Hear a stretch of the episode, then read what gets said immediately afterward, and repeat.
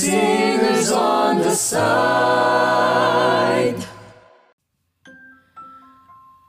Welcome to Singers on the Side, a podcast exploring the lives of different people who are passionate not only in their respective fields, but also in music and singing.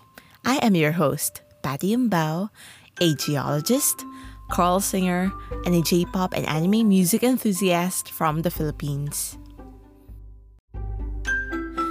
Today is part two of a special two part episode of Singers on the Side. Are you passionate about fitness? Or maybe considering how to be fit and healthy? If so, then ito ang episode para sa inyo. And to help us know more, we welcome back our guest from the previous episode, Mr. Janelle Marquez of Tensai's Hub. Janelle, also known as Tensai, is an anime lover and fitness enthusiast. He was also previously working as a seaman. He loves singing anime songs, and during his workout sessions, he listens to covers by his friends while exercising. Well, last episode, kausap ko si Janelle about sa life niya as a seaman and bakit siya nag-decide na mag-quit. If hindi niyo pa narinig yun, please check it out. I'll put a link in the description.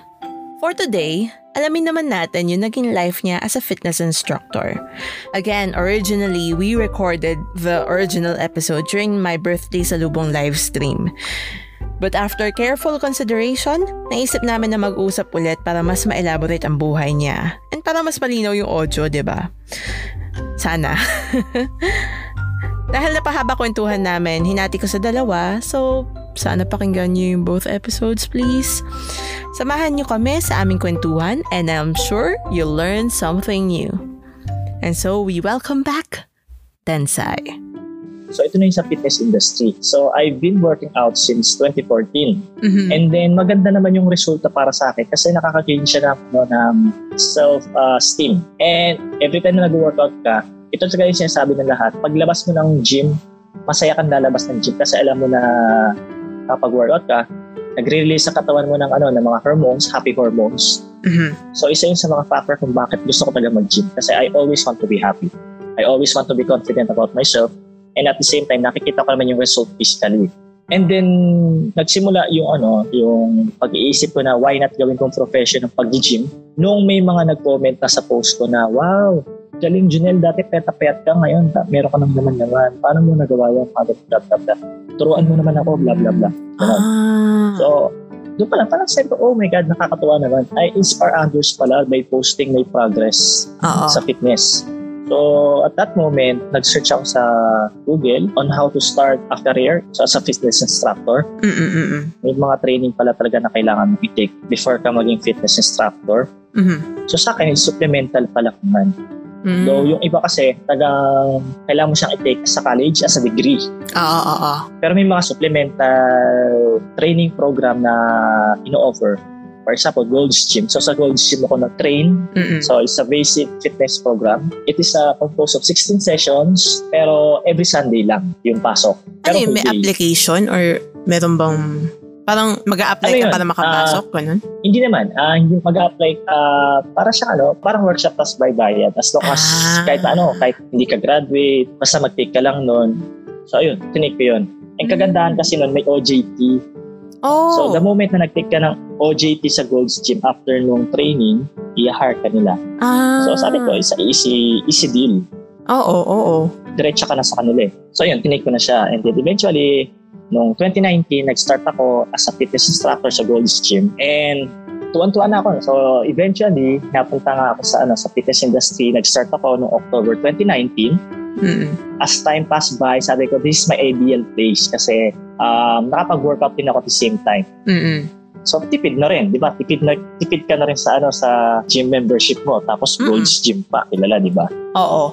Kaso natigil 'yon because of pandemic. So six months lang ako ano, nag-work sa Gold's Gym Mm-mm. and since pandemic ang daming nangyari.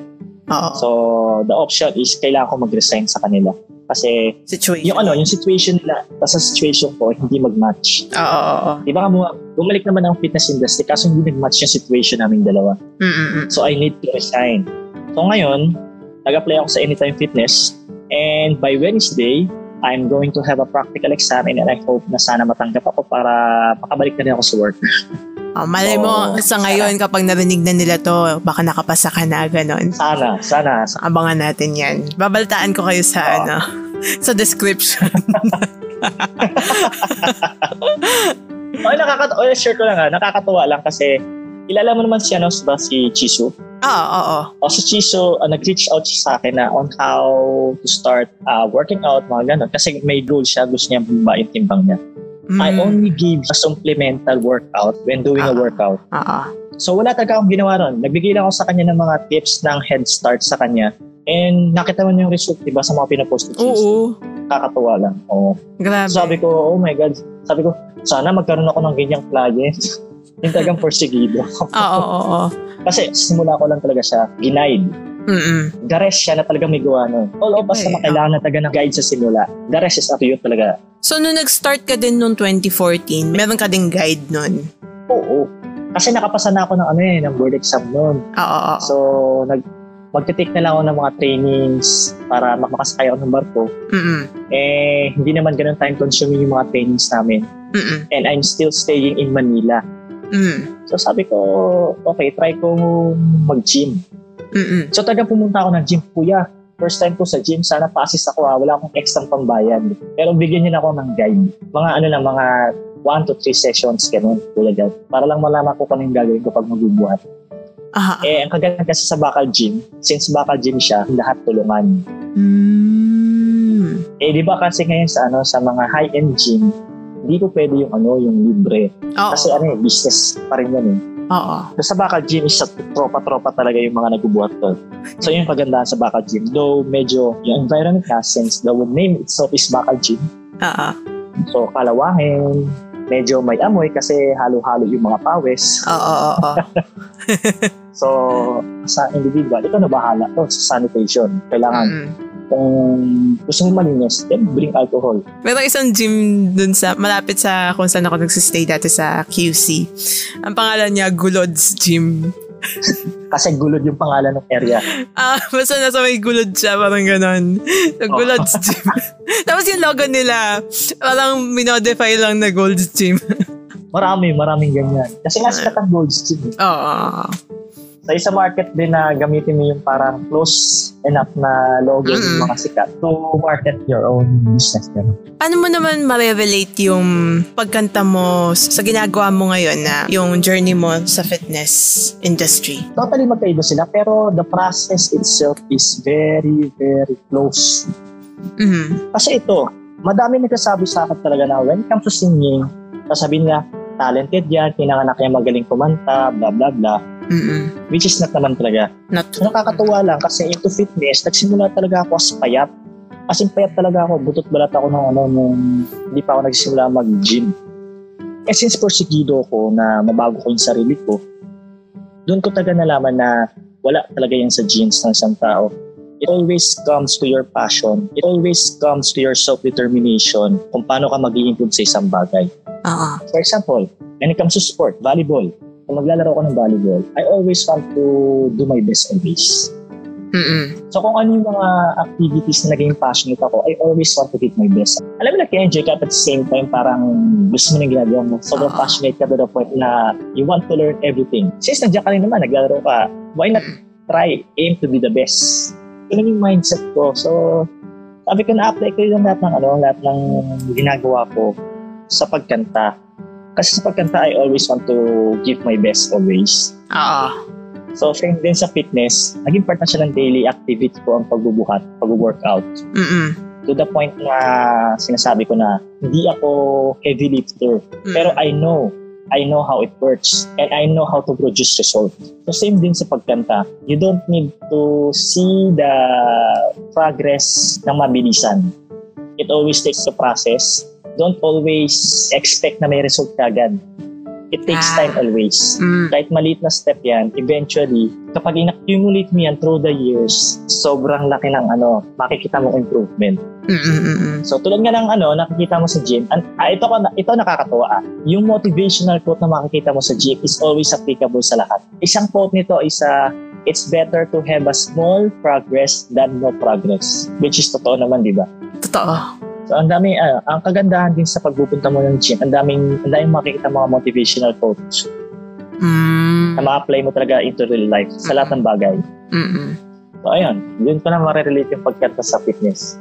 Mm. Ako naman ang problema ko kasi parang, kunyari, sa case ko, hindi talaga ako mahilig mag-gym or mag-exercise at all.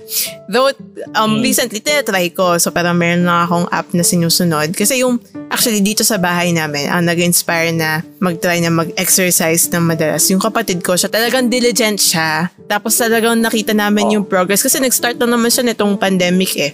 Tapos sa bahay lang. Tapos eventually bumili siya ng mga equipment niya, ng mga yung mga bubuhatin niya, ganun. In a way, na-inspire din kami ng mama ko, though hindi yung to the extent na ganun din na nagbubuhat kami. So, ang lagi kong problema, obviously yung lifestyle ko, tapos parang meron din part sa akin na hindi ko alam saan magsa-start. Saka ang pinaka, siguro pinaka-struggle, parang para sa akin, alam mo yung may part na parang feeling ko, alam ko may, meron akong frustration sa katawan ko. Pero hindi rin naman ako yung tipong yung sobrang ah, kahit pa paano masaya ako sa kung ano yung current na state ko. So parang hindi ako makamove to thinking na ah, gusto ko gusto ko talagang pumayat or hindi ako magkaroon ng goal na katulad ng nabanggit mo kanina, 'di ba? Si Chizu ang inspiring ng story niya na parang sinabi niya sa na meron siyang goal. Parang feeling ko Oo. y- yung ganun na factor na parang meron kang talagang gustong patunguhan, yun yung isa sa pinakamahalaga Yes, eh. oo. Eh, na, na something Oh. na wala naman sa akin kasi parang sa akin, iba, iba yung mga goal ko sa buhay. Tapos parang, oh, gusto ko ma-maintain Yes. na fit ako and healthy. Pero hindi ko naman ina-aspire na yung maging... Mer- Pang model yung katawan mga ganun, oo. an- Oo, hindi, hindi talaga. Parang gusto ko lang na, Oo. okay naman ako, basta hindi ako nagkakasakit, basta hindi ako ano, Yes, oo. Di ba? Pero minsan, syempre, ma-frustrate ka pa rin kasi lalo na kapag marami kang nakikita online na Oo. someone na ang sexy o kaya ang ganda ng katawan tapos makikita mo yung sarili mo na hindi Mm-hmm. naman ganon. So, mi- minsan, may frustration pa rin pero parang hindi naman siya yung sobrang lala. Ngayon, paano mo tutulungan yung mga taong katulad ko na mag-start na parang mas ma-inspire to pursue um, being more fit and healthy? Ganon, magkaroon ng mas Ah, better oo. lifestyle. Oo. Mm. Kasi as a fitness instructor, Mm. kung meron kaming client, Mhm. we always ask the client, what is your goal? What is your Mhm. fitness goal? Bakit Mhm. ka pupunta ng gym? Mm-mm. We always start with a question on why. Bakit mo naisip mag-enroll dito? Oo. Bakit mo naisip magkaroon ng personal trainer? Bakit mo naisip mag-gym? Mm-mm. So ano yung pinaka-goal mo? Ano yung gusto mo talaga ma-achieve? So it's always a matter of goal talaga. Kasi ito yung problema. Kapag pumunta ka ng gym, people are expecting you to come out, you have a beautiful body, pang model na body, Agad. pang beach hump na body. Di ba? Oo, Di ba? oo. Di ba? Sabihin natin, ganun yung mindset talaga, which is very, very wrong. Mm. Kasi nandyan yung gym to accommodate ano yung fitness goal nila. So for example, mayroong mga tao na ang fitness goal nila is ano lang, bumaba yung ano nila, yung body fat nila Mm. to the extent na parang okay lang, sakto lang. Mm-mm. Okay na sa kanila yon Kasi healthy ka naman eh. As long as nakita mo yung mga vital statistics mo, vital signs na kailangan mo, okay na yun. As long as you are healthy. Iba kasi yung goal-oriented kas into physical aspect. Iba rin yung goal mo when it comes to your health. So Oo. magkaibang din dalawa. Mm. So, tulad ng sabi ko, kung gusto mo maging pang model na body, then aim for it. Pero there's also nothing wrong na pupunta ka ng gym para lang to stay your body active, to stay yourself healthy. Mm-mm. So, may mga pumupunta ng gym na ang gusto lang talaga nila is maging active lang. To the point na yung bumaba yung BP nila, bumaba yung body fat nila. Oo. Meron pa nga iba na ano eh, na pupunta ng gym para ato, ah maging yung flexibility nila, maging yung agility nila. Mm-mm. So, it always matter when it comes to your goals. Okay. So ito, i-relate ko siya sa pagkanta. So there are times talaga na it's okay na kumanta ka lang. It's okay lang din na you're not competitive when it comes to singing, Mm-mm. but it still depends on your goal. Mm-mm. So kung ang gusto mo talaga is, uh, for example, pumunta ka ng contest and to win sa contest, then you need to put a lot of effort about it. You need Oo. to really exert effort sa pagpapractice ng pagkanta. So, in terms ng fitness, okay lang pumunta ka ng gym na casual lang para lang maging active. Pero ibang case kasi kung sasali ka ng contest. So, for example, sa singing contest, hindi po pwedeng, ano lang, uh, putyo-putyo lang yung papakita mong skills comes to singing contest. Mhm. Mag-backfire sa'yo yan. Kasi sasabihin ng mga tao, ba't ka sumay ng contest na hindi mo alam yung pyesa mo? Ba't ka sasaya ng contest na hindi ka preparado? So same this when it comes to fitness. Ah, Ba't ka sasali ng, ano, ng bodybuilding kung alam mong ganyan yung physique mo? There's nothing wrong naman sa physique mo. Pero may certain level kasi yung contest na sinalihan mo which is kailangan talaga. Basically, dapat Pwede ina-align mo kung ano yung mga mo. ginagawa Pwede maging mo para sa goals Pwede mo. ka maging casual. Pwedeng for fun lang. Mm. So, always comes to your goal. So, yun lang talaga. In your case, so yung sinasabi mo na ano na casual lang yung ano, yung pag-workout, hindi sa sobrang hardcore. Mm. Okay lang yun kasi ang habol mo naman is to maintain your healthiness. Yung goal mo to have a model-like body, wala pa sa'yo yun. Kaya hindi mo pa ginugusto na maging hardcore sa pagbubuhat, parang ganun. Mm-mm. So, there's nothing wrong. Palagi ko tinatanong, ano ba yung goal mo kung ba't ka nag-gym? Mm-mm. And then, dun mo i-align yung program para sa client based sa goal nila. Ah. Kasi may iba na ano, may iba na sasabihin natin na gusto ko na ano, for fun lang, pero bibigay mo sa kanila is yung pang bodybuilding na ano, na training, which is very, very long. To the point na ano, hindi nila magugustuhan ng workout. Oo. Kaya nga, dilema sa fitness industry, kapag pupunta ka ng gym, kailangan lalabas ka na maganda ang katawan, which is stereotyping. Oo. Oo. Kaya maraming mga babae rin, so ito rin, problema, marami rin sa mga babae ang always nasabi nila pag pupunta sa gym, Kuya, baka maging muscular ako. Ayoko na maging muscular. Mm. Hindi, hindi. Kasi magkaiba ang ano, magkaiba ang hormones sa babae sa lalaki. Estrogen sa inyo, tapos sa amin, ano, oh, testosterone. So, iba yung epekto talaga ng pag-workout sa babae at sa lalaki. So, you don't have to worry about uh, having a big muscle unless nagtuturok ka ng testosterone. Or you have a hormonal imbalance to the point na mas, Mas- mataas yung oo. testosterone mo kaysa estrogen. Oo, oo. Anong tips yung binibigay nyo sa mga Kunyari, okay, sinabi nitong client na goal ko po na magkaroon ng uh, magandang katawan, pang model na katawan um, after, let's say, two years, ganon. Tapos parang in between, biglang ma-demotivate sila, ganon. Paano mo binibigyan ng motivation yung mga clients na ganon? Ah, ito kasi yon. Before namin silang bigyan ng mga training program, Mhm. pinapakita namin sa kanila yung magiging, ano nila, magiging journey nila. Mhm. Kung pupunta ka ng gym, always mag-start sa ano yan, sa cardio. Mhm. Lahat ng activity na ginagawa mo sa gym, buhat, running, lahat-lahat, it always involves sa cardio. Mm. So tagang una mo mapapansin talaga dyan sa pagpunta mo ng gym is yung cardiorespiratory system mo yun. Diyan nagsisimula yan. So kung ano, kung ang goal ng client is magkaroon ng summer body, always tayo mag-start sa cardio, mag-trim muna siya ng body fats. Mm-mm-mm. So yan talaga magiging first step niyan. Second is yung pag-build up na ng mga muscles. Mm-mm. So diyan papasok yung weight resistance training. So yung Mhm. mga buhat-buhat. Oo. And then the third phase is yung maintenance. So sa akin ano eh, Mm. yung phase ko maintenance na lang. Ah. Pero though in nasa improvement pa rin ako kasi may gusto pa akong improve sa ano sa physique ko, yung legs ko. So Mm. nakafocus ako ngayon sa legs. Mm. Okay. So sabi namin, uh, when it comes to fitness, it is a lifestyle. Hindi lang siya yung one time big time. Totoo. Na Totoo after mo achieve yung katawan mo, titigil ka na. Mm-mm. which is very, very wrong. Kasi pag tumigil ka, babalik at babalik ka pa rin sa simula mo kung wala kang control sa diet mo. Kung wala kang control sa mga activities mo. So, kung pupunta ka ng fitness, it is a commitment. Mm-mm. Uh, you need to make it part of your daily activity, daily life. And it, eventually naman kasi, sinasabi namin sa mga clients namin, fitness industry, fitness club is a community. Mm-mm. So hindi lang siya isang lugar para sa mga nag-exercise. It's also a community. You can communicate with others. Mm-mm. Pwede ka makakilala ng kaibigan Mm-mm. with the same goals as yours. Mm-mm. And then sila mismo yung mag-push sa'yo. Kayong dalawa ang mag-push sa isa. Kumbaga may accountability. Oh, parang ganun na rin. Pero alam mo yung parang the term na Tulungan gym kayo. body. Ah, yes. uh, gym body.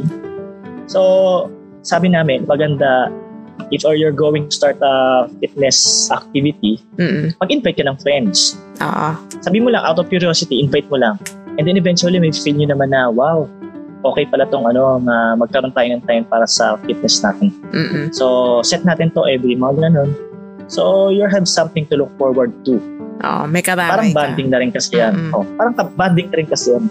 Totoo. So, pa sa mga beginners talaga, it's uh, advisable talaga na may kasama kayo Lalo na kung medyo mababa yung motivation mo pag-exercise. Kasi mahirap kalaban yung ano, mahirap kalaban yung katam, lalo na kung nagsimula ka pa lang.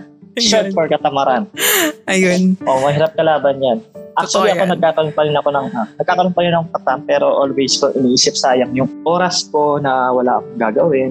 So sabi ko naman, ewan ko, basta naging part na siya ng ano, ng lifestyle ko na to the point na hinahanap-hanap na siya ng katawan ko.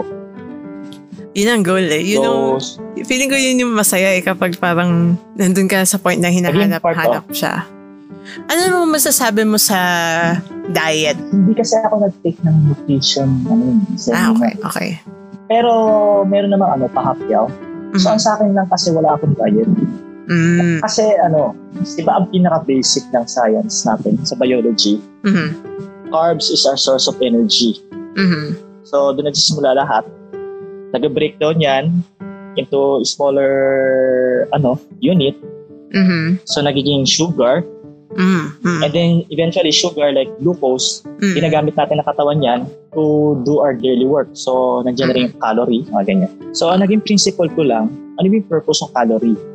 Is also to give us energy. Mhm. And the energy that we consume, dapat ginagamit yan.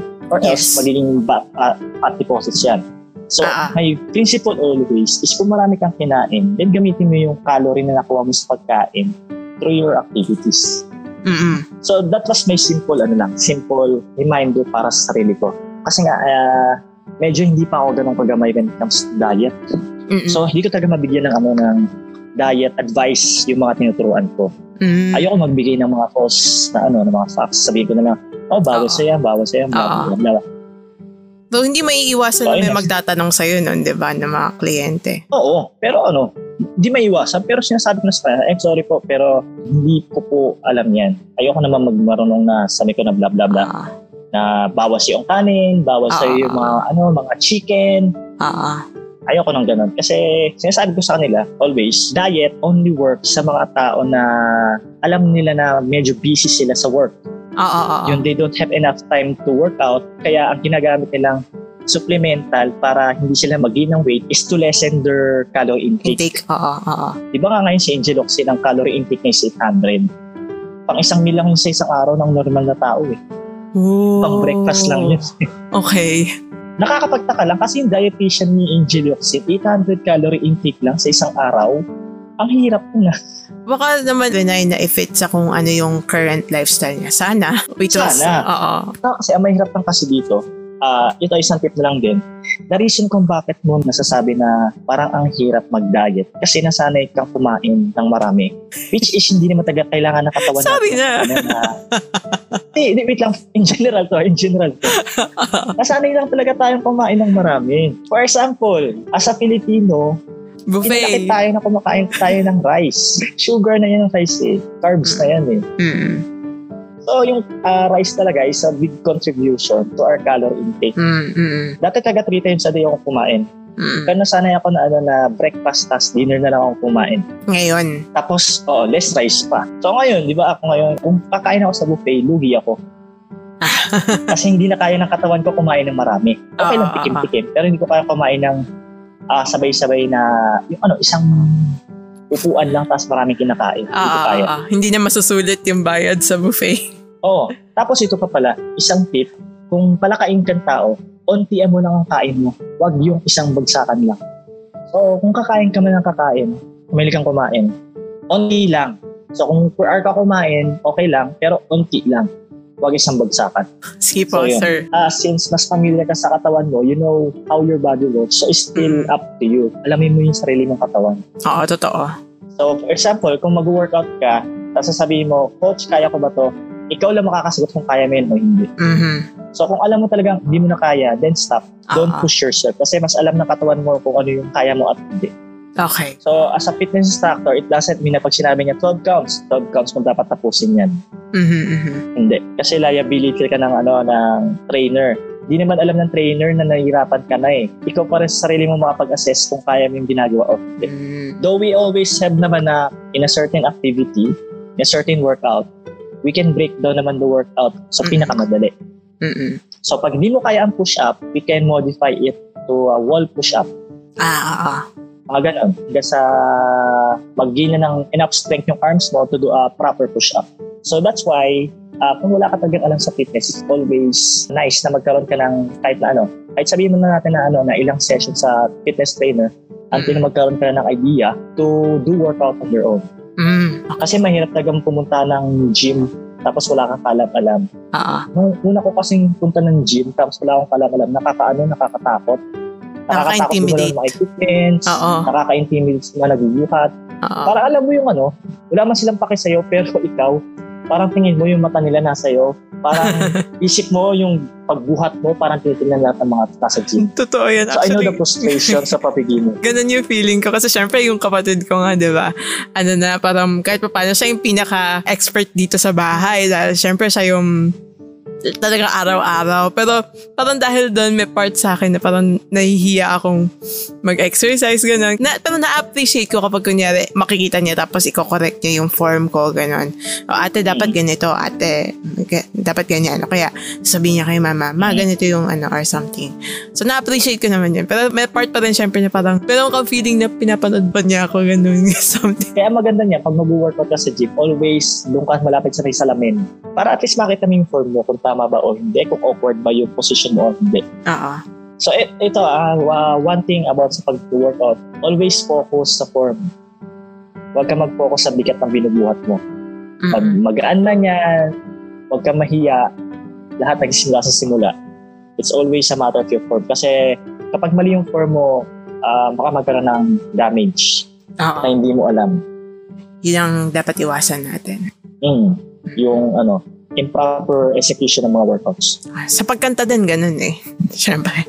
Kapag mali Oo, yung paraan ng pagkanta mo, hindi mo alam nakaka-damage na siya. Tapos baka eventually, after ganong practice, hindi mo na magamit yung boses mo sa pagkanta. Mm. Mm. Di ba sa mga ano sa mga nag-gym na, meron ano may mga malalakas magbuhat. Mm-mm. Ako nasa ano, doon ako sa ano sa sakto lang, sakto lang yung sa akin. But then I know uh, how to execute well Oo. yung mga ginagawa ko. Kaya nakaka nagkaroon ng progress sa sarili ko because I know how my body works. Oo.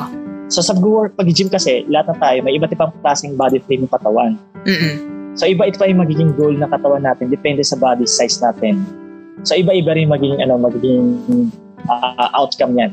Yung mga mesomorph, ectomorph, so still nakapasok pa rin dun sa body frame ng katawan natin kung ano yung magiging product ng physical result ng pag-workout natin. Kung passionate ka talaga sa ginagawa mo, gagawa at gagawa ka ng paraan para mag-improve ka sa gusto mong gawin. Mhm. And dahil dyan, baka, baka may mga tips ka na gusto ibigay do sa mga passionate sa fitness tapos parang gusto rin siyang gawing career or gusto maging fitness instructor. Ano mga masasabi mo or ano mga pwede mong ibigay na tips sa kanila? Ah, tips sa pagiging fitness instructor. As long as gusto mo yung ginagawa mo. Yun lang talaga. Kasi kung hindi mo gusto yung ginagawa mo, then di, di magre-reflect sa client mo yung gusto mong ibigay sa kanila. Kasi alam na alam mo na simula pa lang, kung passionate kang tao, mapapasa mo yun sa client mo. Pero it doesn't mean naman kasi na pag passionate ka sa pagbuhat, nasa sayo na rin yung pag, ano, pagiging fitness trainer. It still depends on the sa tao. May iba kasi na sobrang passionate sa pagbuhat, pero may personality siya na pagka-introvert. O kaya hindi naman nila ma-relate na maayos. Oo, ganun. Ganun din. May mga idea ka ba kung saan, kunya sa ngayon na currently may pandemic, um, may mga alam ka ba na saan kaya sila pwede mag-attend ng training or workshop para alam nila kung ano yung mga basics para, na kailangan para maging fitness instructor? Gold's Gym, nagkakandak sila ng online. Ano, Oh, talaga? online- Oo, oh, online. Kaso online. Oo, oo, oo. Weird naman nun online. Sa anytime wala. Oo. Anytime, hindi ko pa alam eh.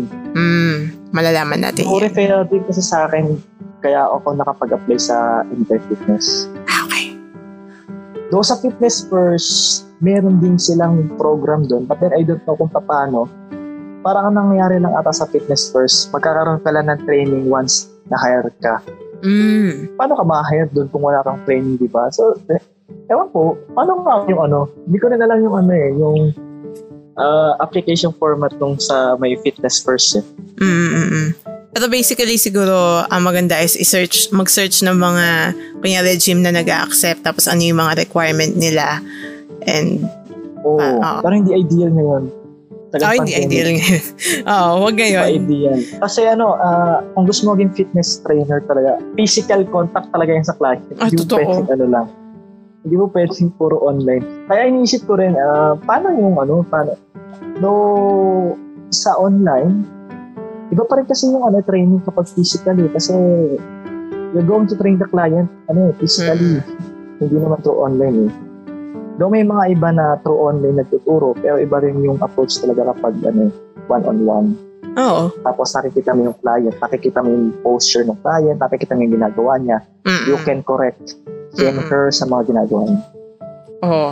Eh, minsan pa man din, depende pa sa angulo ng video, di ba? Oo. Front, side view, or top view. Mm-mm. Depende sa workout. Tapos view ng workout. Mm-mm.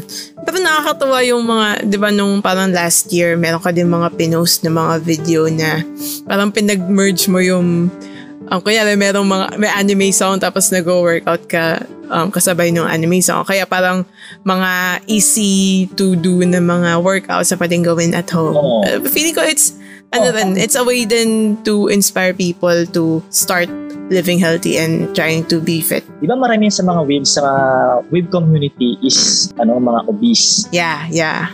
Pero pag nakita mo na yung mga idol nila nagpe-perform on stage tapos sinutugtog yung mga kanta nila, sumasayaw sila. Oo. So, doon ko naisip na why not merge music, J-pop music, anime music, tapos yung fitness. Mm-mm. Dapat malaman mo rin kung ano yung motivation ng tao ba sa uh, what makes you move, Mm-mm. what makes you happy, Mm. what makes you uh, groove. Mm-mm. So, anong kanta yung mga favorite mo na napapaindak ka? Mm. So, maybe we can use that to incorporate in your workout routine para at least ma-motivate ka rin gumalaw. Actually, yung naging goal ko talaga kung ba't ako pumunta ng fitness industry is to merge ano, yung music, J-pop music tapos ano, sa fitness. Naisip ko nga na ano, yung Otagay, Oo, oo, oo. yung may light stick, di Oo, ba? oo, oo.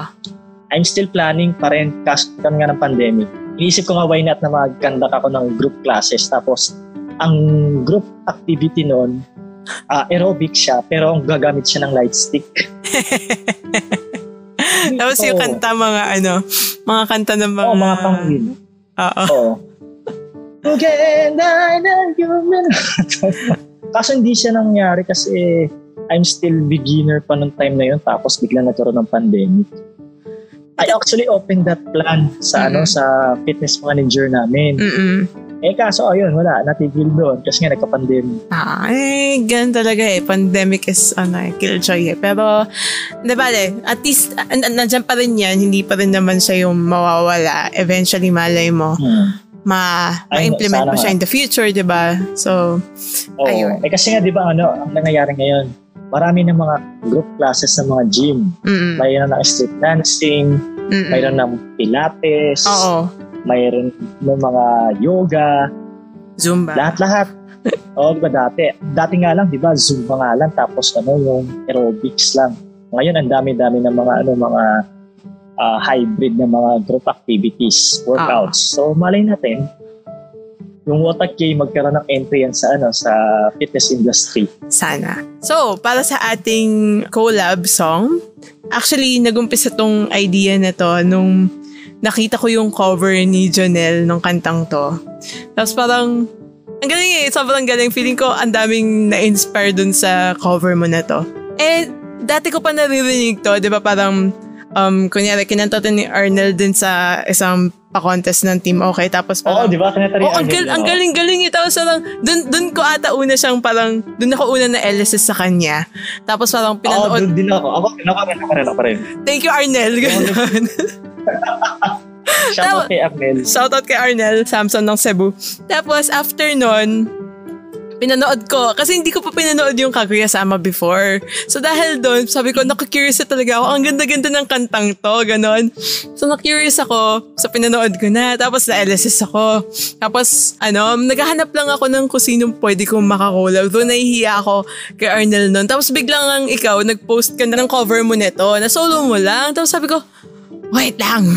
Pwede ba tayo mag-collab nito? Gusto ko talagang kantahin to. Ganun, something. So, ayun. Mm. Premiere namin siya nung birthday sa lubong live stream ko nung May 2. Tapos sobrang thank you din kay Kuya MJQ sa pag-mix niya. Sobrang ganda, ang galing na parang akala mo yung original na siya, ganun, something, ibang klase.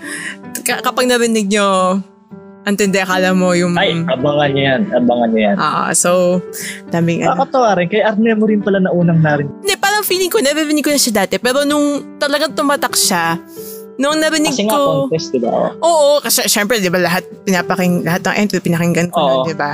Tapos, sa kanya ko nakita na parang, wait, ang ganda, ang ganda ng pagkakakanta niya, na nakaka-inspire siya.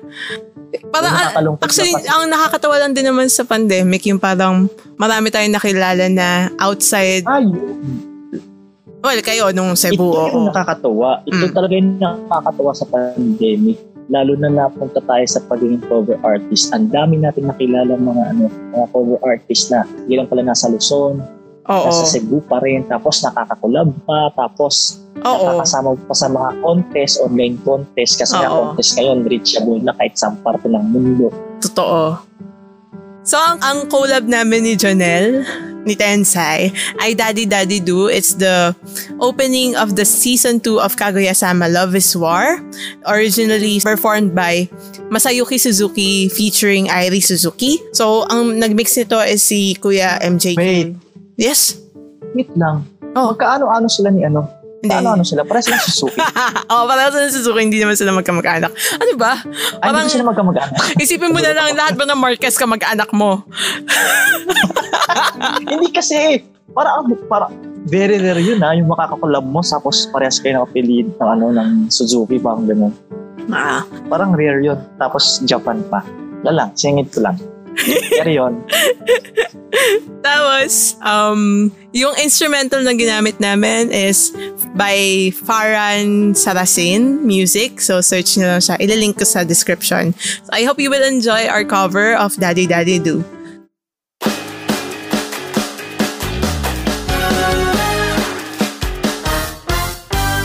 Daddy Daddy Do 欲しいのさあなたのす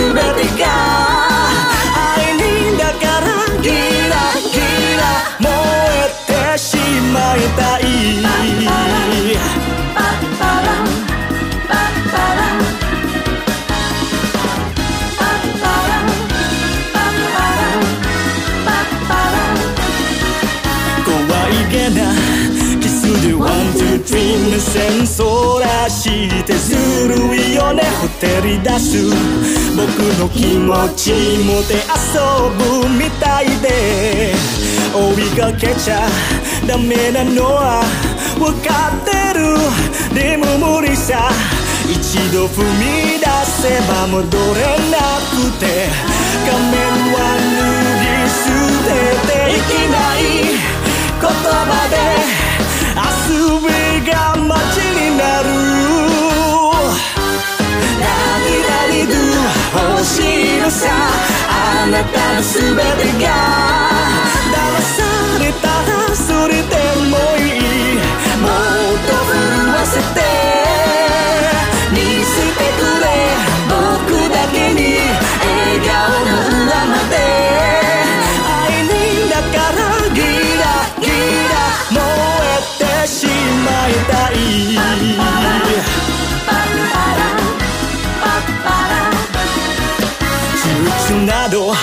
しないののの二度と会えない人だから後悔に。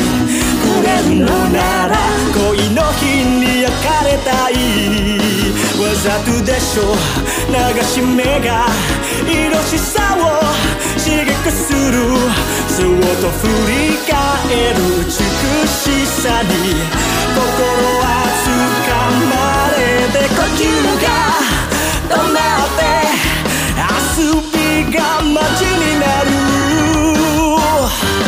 ダディダディドゥぶつけたい思いの全てを嫌いなものだけじゃなくて危険な願いも止めないでその声が僕を連れて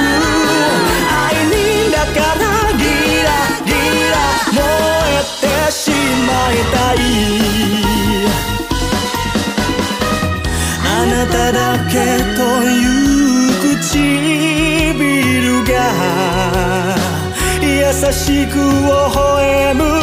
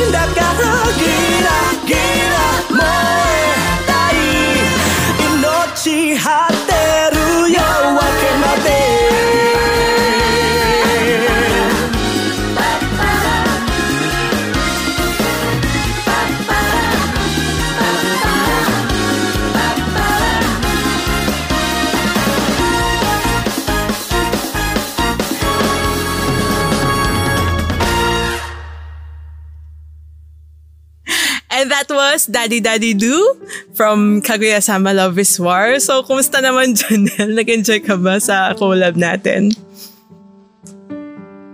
That was ano, ah parang masasabi to.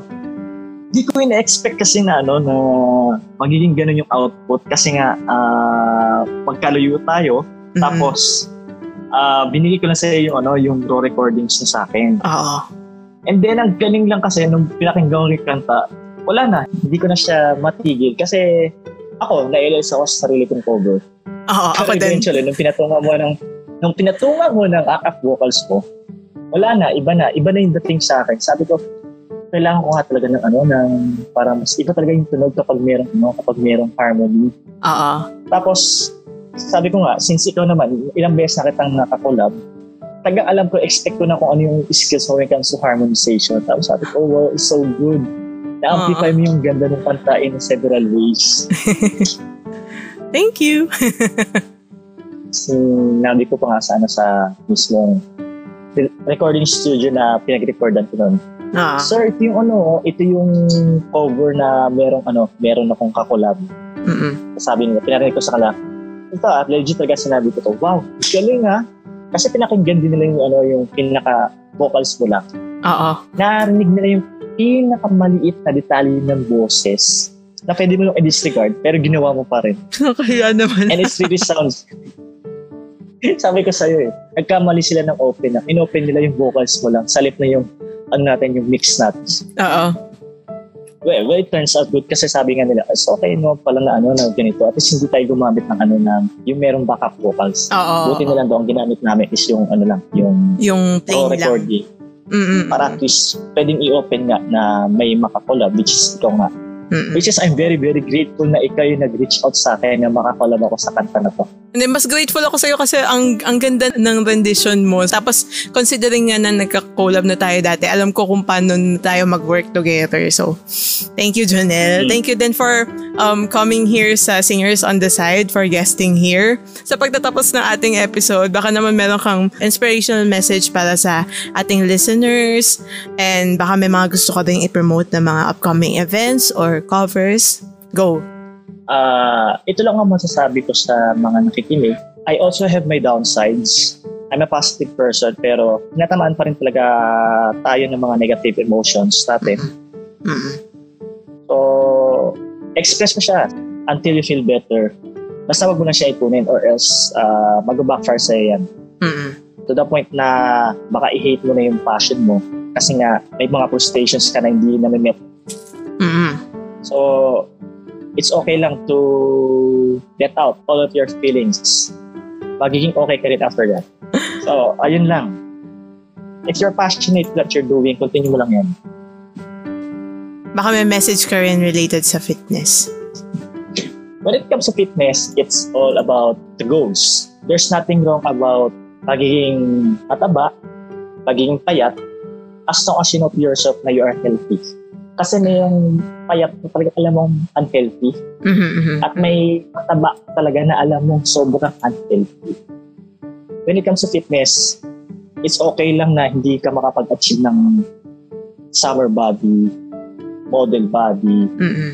hunk body, as long as you know to yourself na healthy ka and you're active. Ang Mm-mm. pinaka-importante lang talaga when it comes to fitness is always stay yourself active. Kasi mag-backfire yan sa'yo kapag tumanda ka. To the point na sasabihin mo, oh, yung mga buto-buto ko hindi na masyadong functional. Kasi nga, you have less physical activities ng mga bata-bata ka pa. Mm. So habang bata-bata ka pa, uh, always uh, do something activity physically. Kahit ano lang, pampapawis lang, mga ganon. Mm. Uh, sabi, badminton, Mm. uh, daily walk, running. Malaking bagay yan. Lalo na pa sa pagtanda mo. Magiging thankful ka kasi sabi mo, at if you reach a certain age of 45, 50, you're still active. Mm-mm. Functional pa rin yung mga katawan mo, yung bones mo, Mm-mm. is still okay, yung muscles mo is still okay. So, worth it. Hindi mo kailangan na magkaroon ng ano ng physical result kapag nag-workout ka. As long as you know that internally, your heart is okay. Especially ah, sa heart. Heart rate mo, yung BP mo, tapos na pinaka-fundamentals talaga when assessing client. Yung BP nila and also their heart rate. So ito lang, uh, itong test lang to, uh, you can do it at home. You can do a 3-minute step test. So step test lang up and down. So kuha ka lang ng isang maliit na upuan. So, Sa kumbaga ng mga ano parang bang, bangko ganun. O bangko. Tapos, uh, step up ka lang. Up, Mhm. up, and then down, down. Up, up, then down. Pero hindi masyadong mabilis. Yung normal pace lang. Ito 3 minutes. Okay. After nun, i-measure mo yung heart rate mo. Ah. So, mas better kung meron kang ano, kung meron kang Fitbit, Smartwatch? mga ganun. Ah, ah, ah. Oo, yun, Fitbit. Sa Fitbit kasi makikita mo talaga yung ano eh, yung pinaka heart rate mo in 1 minute. Kung manual mo kukunin yan, so pwede mo rin naman siyang gawin, na kunin yung heart rate mo in 10 seconds, multiply mo na lang siya by 6. Mm, mm, mm. After 3 minutes, measure mo kagad yung heart rate mo. Mm, Kung below 100 yung heart rate mo per minute, then your heart is still in good condition. mm. So kung above 100, yun, kailangan mo na i-consider na mag-take ng mga exercises, do some activities, Mm, cardio, running, jogging, bike, Okay. para ma-improve mo yung, ano, yung heart mo. Mm. So yun lang, Alright. basic tips. Thank you. And um, do you have anything to promote? Promote ko na yung page ko, Tensai's Hub. So I'm doing covers. So every Thursday, 9pm. Pero sana maging consistent ako ron. Kahit man na makaabot tayo ng up to episode 25. So after episode 25, pwede na tayong mag-season finale. After nun, baka Wow. bumalik tayo for season 2. Parang ganun ang gagawin ko. Ay, nice. Mm. Abang-abang. Alright. Aabangan namin yung mga future upcoming covers mo, Janelle. Tensai, sa Tensai's Hub. Thank you very much. And- Sana, bago maubos yung mga kanta ko sa ito cover ko, sana bumalik na rin yung mga anime conventions. Sana maging okay na yung situation para magkaroon na ulit ng mga live performances. So, we hope by 20 end of 2021, medyo marami tayong napag-vaccine para at Mhm, least mhm. may consider ng ating government na magkaroon na tayong mga activities outside. And sana, So, guys, sana mas maging uh, willing yung mga tao na magpa-vaccine. So please, Yes, schedule kailangan, kayo. kailangan. Guys. Oo. Mm, It is proven naman na there's nothing to be afraid of vaccines. Yes. It is proven by our FDA and also by the WHO. So I hope everyone mag-participate tayo if ever there's a chance na magpa-vaccine tayo. Kahit anong brand kayo ng vaccine, then take the opportunity. Yes. Ah, hindi tayo mabubuhay ng walang social, ano, walang social life. Mm. Tao tayo eh. We're not built to be alone. We're not built para magstay lang sa isang lugar. Lahat naman Alright. tayo, kailangan natin ng social life. Yes. All right. So that was Jonelle from Tensai's Hub. Thank you very much for um, visiting us here sa Singers on the Side. Thank you very much sa pag-unlock ng aking invitation to collab and to guest and to talk about fitness. Uh, I hope to see you again soon sana. Sana magkaroon tayo ng malay mo sa Bad Omel makapag-record tayo together, di ba? In the future. Ay, sinabi ko na yun sa kanila, sabi nila sa akin, ano, basta pumunta lang sila para ma-experience nila kung ano yung magic ni Bad Omel. Woo! Let's go, Bad Omel. Thank you, thank you, Janelle. So I hope to see you again Thank you, soon. Pacham. Ah. Bye-bye. Soon, soon. Bye-bye.